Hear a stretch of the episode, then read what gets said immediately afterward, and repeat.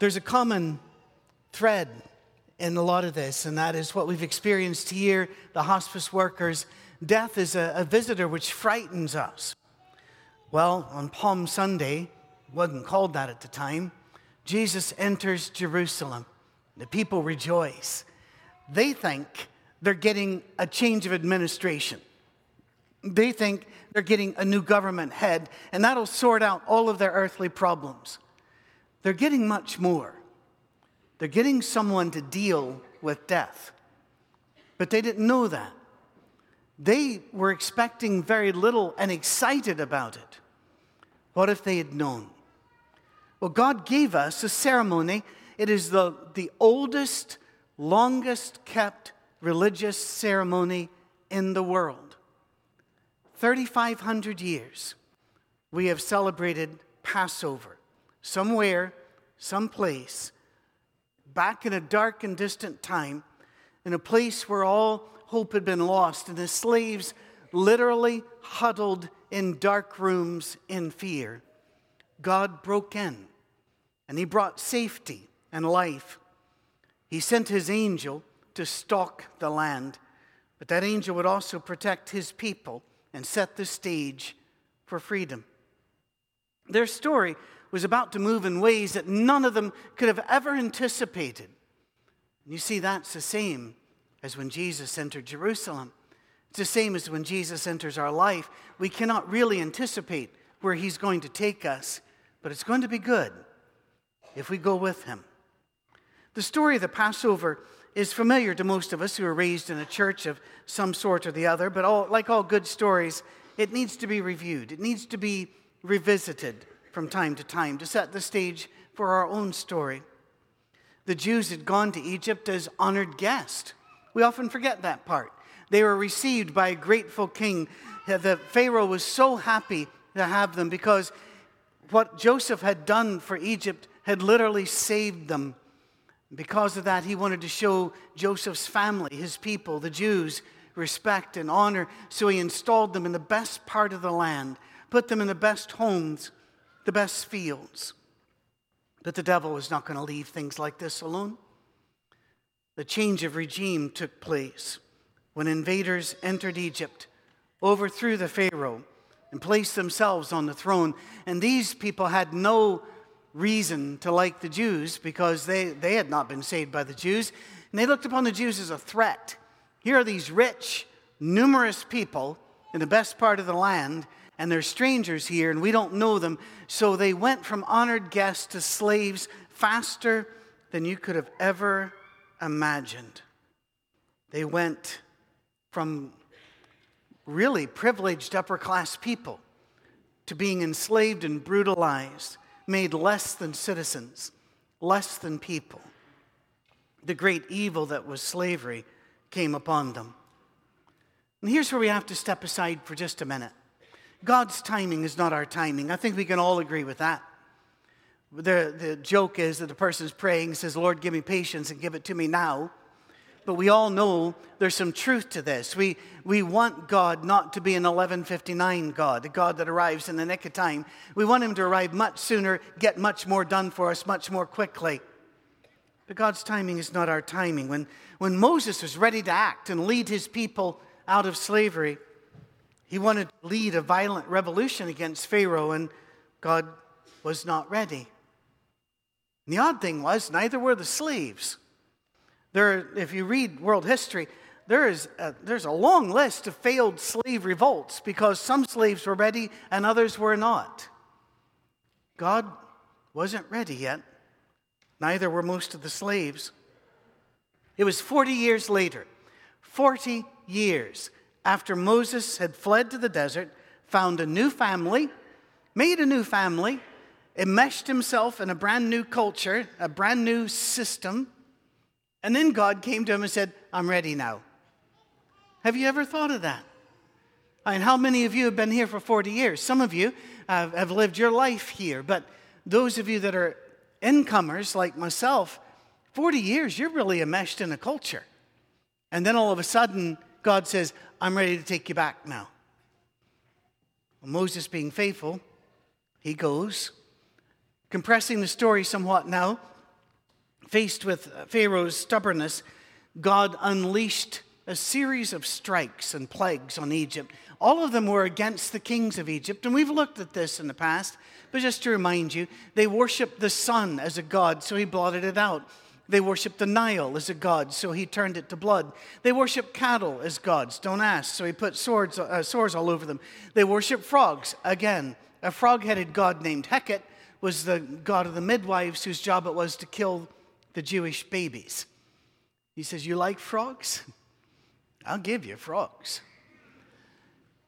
One after another, he struck down their gods right in front of them, a high noon on repeat, until it came to the 10th. God warned Moses, this is going to be the worst one. This is going to be the one that causes the death of the firstborn, animal and human, all over the country. It'll be a strike against the nation as a nation, and against the nation as a religious state. No more will they feel safe thinking, we are headed by a god, Pharaoh, who is a god-man, and the god-king will save us forever. No, the god-king's house will not protect him on that day. And the system he set up to control his people will fail in one night. God was about to unleash the angel of death into the streets of Egypt. That, some ways, is justice. But when we cry out for justice, sometimes I think we ought to be a little careful, because mercy is what saves us. Perhaps we should be more interested in mercy than justice, but at times justice has to roll, and God's on the move. If the Jews wanted to be safe from the death angel, they had to take some precautions. They had to do what God told them to do. So, on the 10th day of the month, a young lamb. Lamb didn't have anything to do with this. Young lamb without spot or blemish was to be selected and then held until the 14th. Not selected and slaughtered. You had to get to know this one a bit. I can remember once, we were not farmers, but we would visit farms, and there were several cattle out there. I was just a wee boy, and I'd said, "Oh, what are their names?" And the farmer looked at me and he says, "We don't name them. We eat them." Now, I didn't get it yet, and I was just thinking, well, why don't you name them till you eat them? And then he explained, when you name them, it's harder to eat them. Being a person that didn't mind eating, I still didn't have the problem with it, but evidently that's common. Bring it in and get to know it a bit. Then on the 14th, it will be killed in the evening. Exodus 13, verses 4 through 6. Today, in the month of Aviv, you are leaving. What? You're leaving. When the Lord brings you into the land of the Canaanites, Hittites, Amorites, Hevites, Jebusites, the land he swore to your ancestors to give to you, a land flowing with milk and honey, you are to observe this ceremony in this month. For 7 days eat bread made without yeast, and on the 7th day hold a festival to the Lord.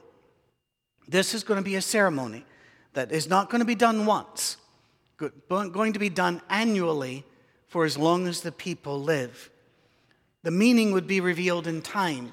They didn't understand the meaning of the bread. They didn't understand the meaning of the 7 days, but that doesn't matter. You'll understand in time. As soon as the lamb is killed, its blood is to be sprinkled over the doorpost of the house.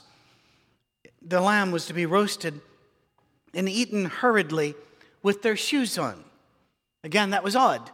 You did not wear your shoes into a house, and you certainly did not eat with your shoes on. That was considered incredibly rude. In fact, in those cultures, yet to this day, one of the worst things you can do is show the bottom of your foot to somebody else. If you're sitting in one of their homes, don't cross your feet, because that's cross your legs rather. That's a great insult. You take off your shoes. Do you remember the 2 presidents ago? One person wanted to insult him, and so he threw a shoe. We look at that and go, that's all you got?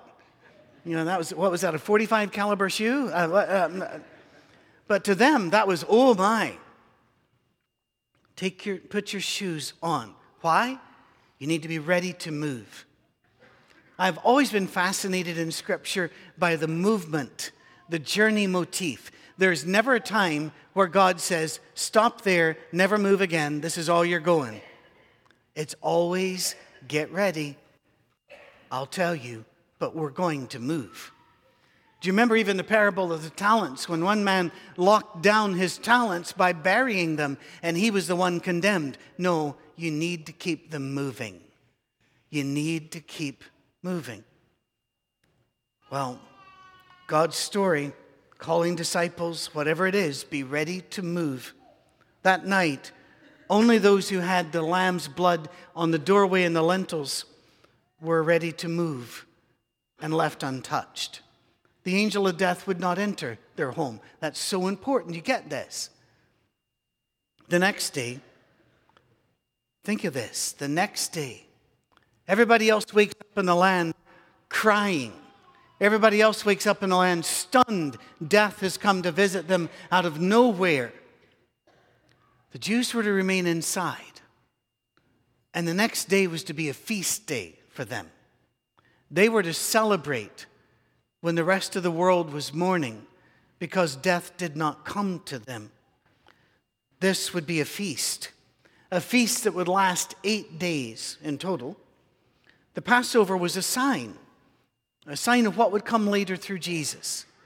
Jesus was, in fact, called the Lamb of God. He, like the required lamb, was without spot or blemish. He was slain for us so that death would no longer be a fearful thing. I've gotten to visit many places in the world, certainly not all the world and not all the places I'd like to visit, but I've been to a lot of it and seen different funeral traditions. One of my favorite comes from Appalachia. And some of those hollers and deep in those mountain valleys, when somebody dies, it's quite a deal. But one of the expressions I would hear frequently was, they beat us home. They beat us over Jordan. And that stuck with me, that concept of what we think of as an ending, they think of as a win. Not only a win, but they beat us. They got home first. Just like the Passover lamb, no bone would be broken. The lamb was separated and chosen 4 days ahead. We got to know Jesus a bit as well, but here's an interesting thing. Jesus entered Jerusalem on Palm Sunday, 4 days before he was taken to be killed.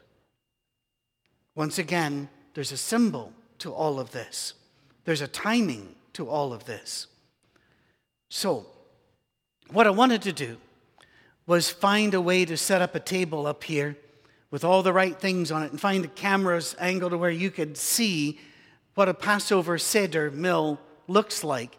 But the problem is, the way we're laid out, you'd have to have a special camera and we'd have to have special, roadies to move everything and set up a table and then set things. It was just going to be so. We live in a land of YouTube. You can find a Seder if you want to S-E-D-E-R, if you want one. But we're going to talk about what a Passover meal looks like today, 3,500 years after the first Passover. Remember the rules in Exodus 13. All yeast is to be removed from the house. So it begins with a thorough house cleaning by the hostess. Now, the reason I say hostess is it's not just the woman of the house. It's the woman whose house is going to be used for Passover. So you tend to come to your close family. And you all gather there. And whoever the woman is of that house does a thorough cleaning. And then there's a ceremonial search for yeast by the man of the house. He uses a lighted candle, to this day, a wooden spoon, in case he needs to scoop something away, a feather, in case he needs to brush some crumbs of yeast into a napkin. So he has a lighted candle, a wooden spoon, a feather, and a napkin. And it is all symbolic. He's a guy. He's not going to see a mess. He isn't. My wife's been away for almost a week. She'll be back in a few days. I've been keeping the house spotless as far as I can tell. I know that when she enters, instead, I used to think she's going to say, good job. I now know she's going to enter and go, and I shall step aside. And as the doctor asked Albert how he'd been married for 61 years, Albert, I have been married for almost 38, and I know when to shut up and do what I'm told. He will walk through. Now, the woman will actually hide some crumbs of yeast for him and help him find them. When he does, he will scoop them off into the napkin. The napkin is taken away and burned. Now, all of this is going on right now and has been for 3,500 years. The imagery is referred to in 1 Corinthians 5 and verse 7 when the Bible says, get rid of the old yeast so that you may be a new unleavened batch as you really are. For Christ, our Passover lamb, has been sacrificed. Now, the imagery there, they would have gotten, for most of us, that just kind of, we're not really sure what he's saying.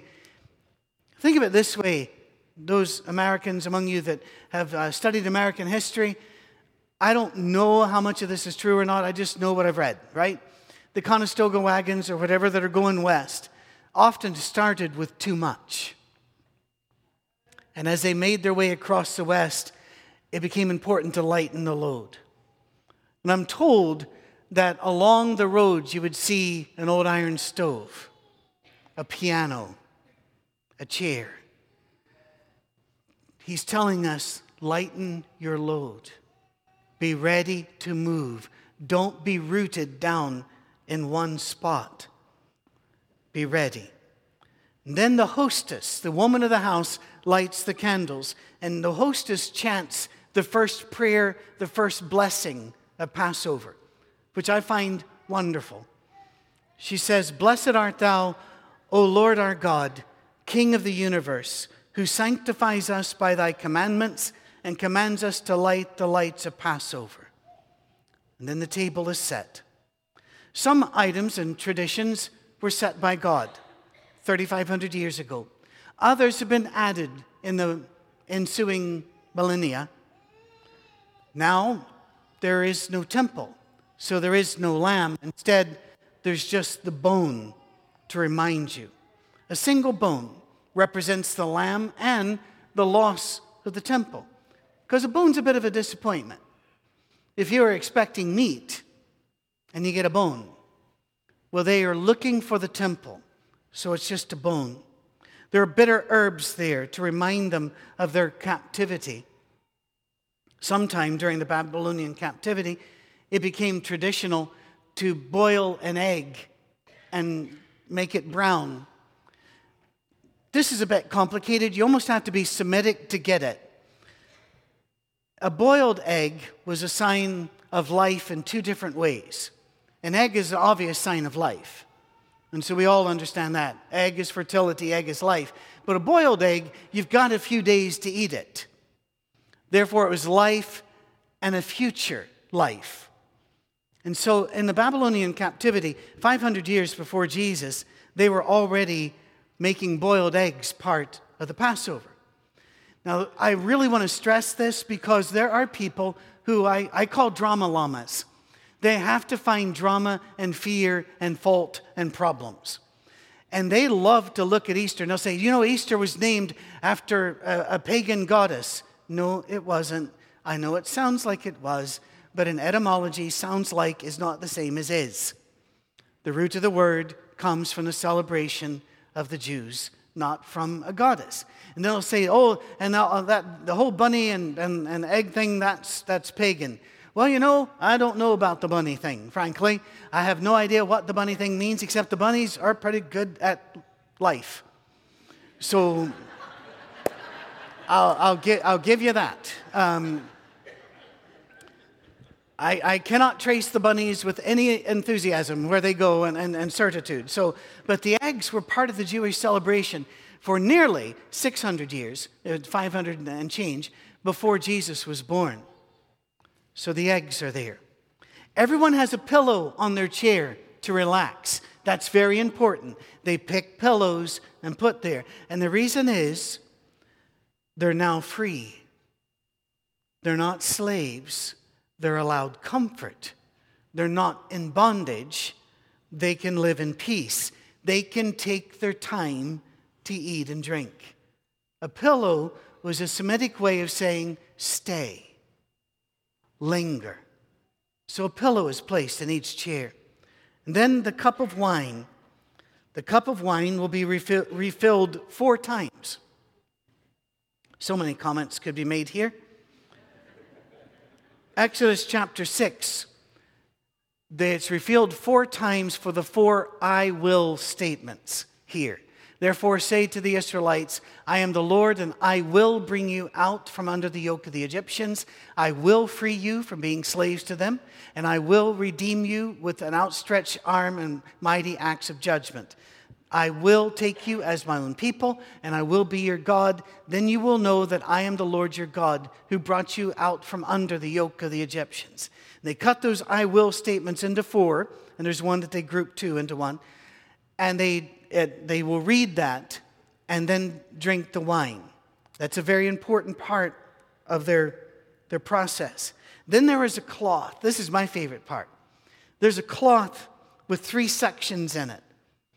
Each one has matzo or unleavened bread put into it. Sometime during the meal, the head of the household opens the cloth, takes out the middle bread, breaks it in half. He puts one half back with the others, and then puts one half off to the side in a napkin. And that is referred to by a Hebrew name, afikoman, which means that which comes after. You would call it dessert, I guess. In Breton, we don't call dessert. We call it afters. Have you had your afters? Well, that's over here. Now, he has to hide this. It's traditional. Hide it from the children. The children are to hide their eyes as he hides it in an obvious place. I'll explain why later. They're children. The youngest person present is then to ask the 4 questions.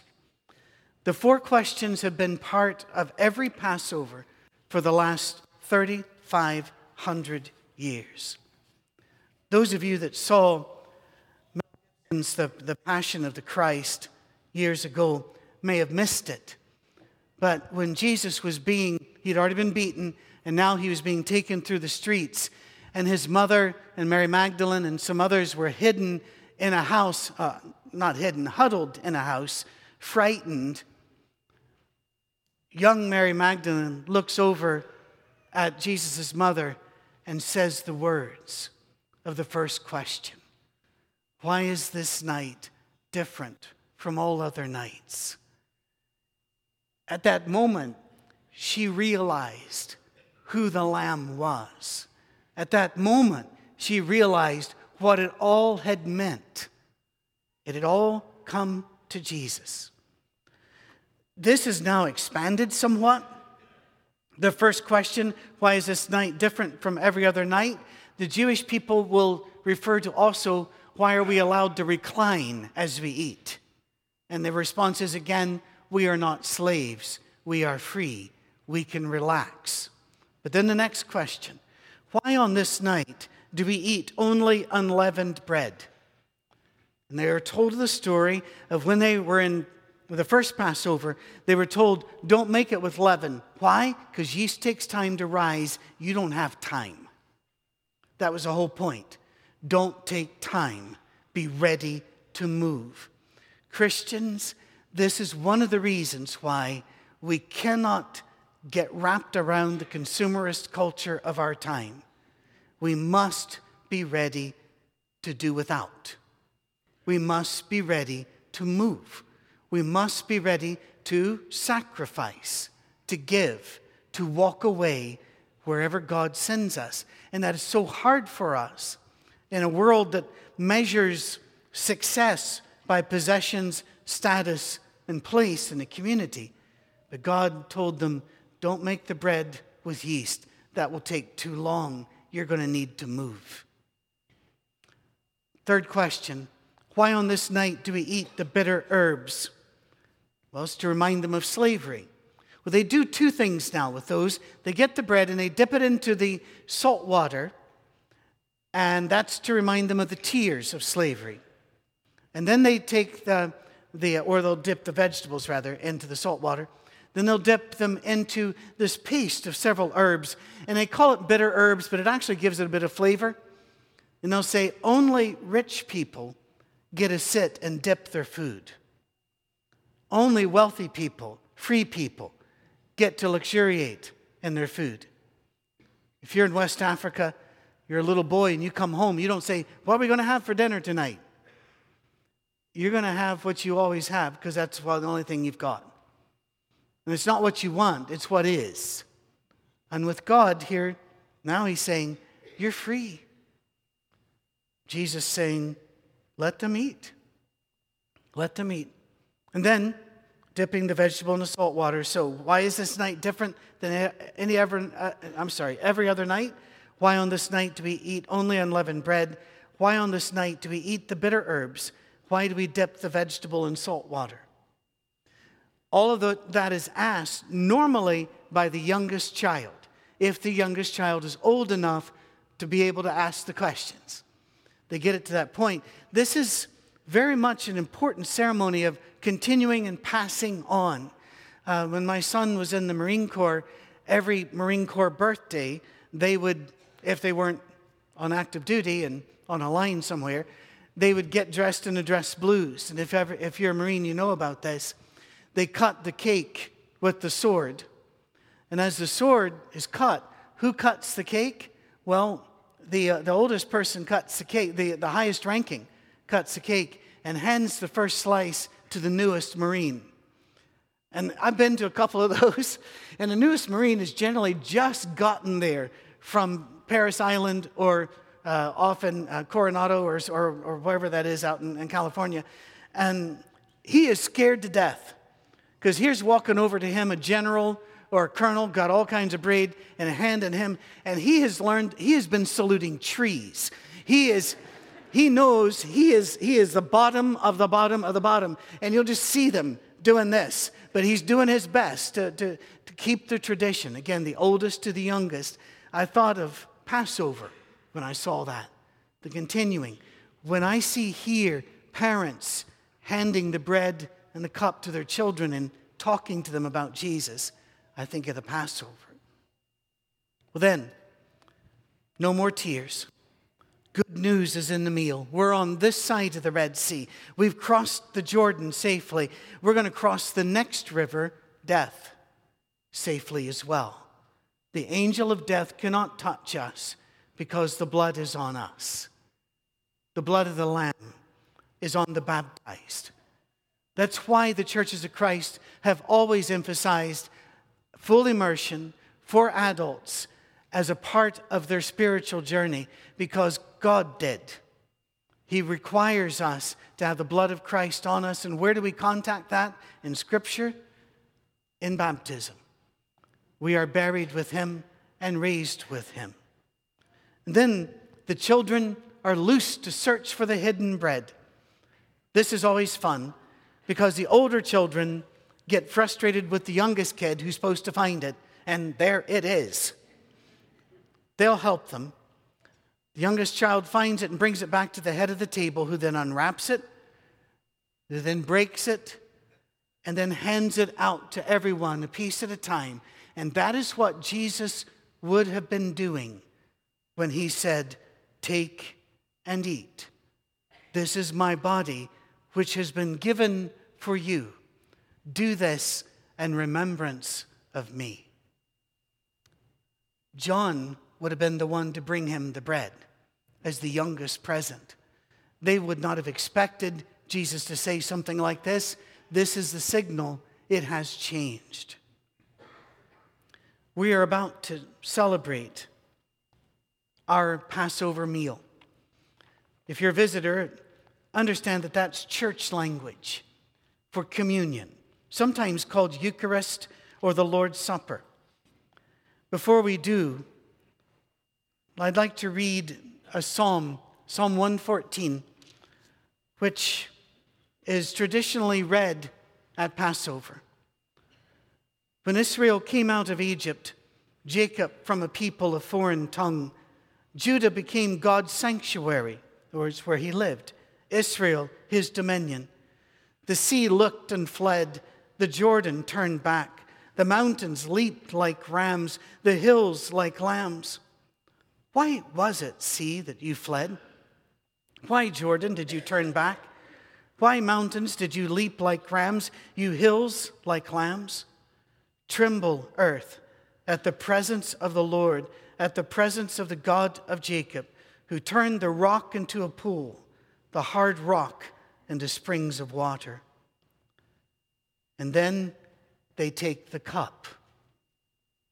And as we take the cup that represents deliverance, redemption, and adoption, Jesus would have changed the words. He would have said, "Take and drink. This is the new covenant in my blood, which is shed for you for the forgiveness of your sins.